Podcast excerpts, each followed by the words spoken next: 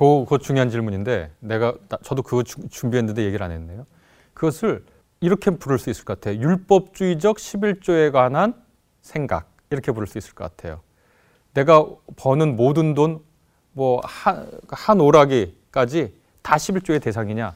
제가 아까 마태복음 23장 23절 은용했듯이 박하와 회양과 또 온갖 채소, 뭐 풀들의 11조 그 11조 대상이 아니에요. 그러니까 어, 기름, 포도주, 곡식, 가축들 이것이 11조에 주로 보는 거거든요. 그러면 그래서 용돈 받은 거 이런 것들 11조 대상이 아니냐? 그거는 말이죠. 자기 신앙 양심에 달려 있는 거예요. 그리고 자기 형편에 달려 있는 겁니다.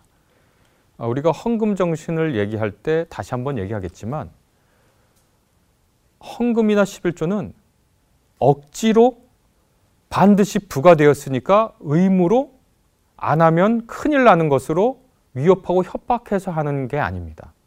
그것은 신앙 성장과 또 하나님의 일을 하기 위한 것이지 왕이 소득의 11조를 가지고 자기와 자기 부하들을 먹여 살리는 데 쓰는 것처럼 우리에게 강제로 막 부여된 세금의 일종이고 그것을 안 내면 국세청에서 우리를 보듯 하나님은 그런 눈초리로 보는 분이 아닙니다.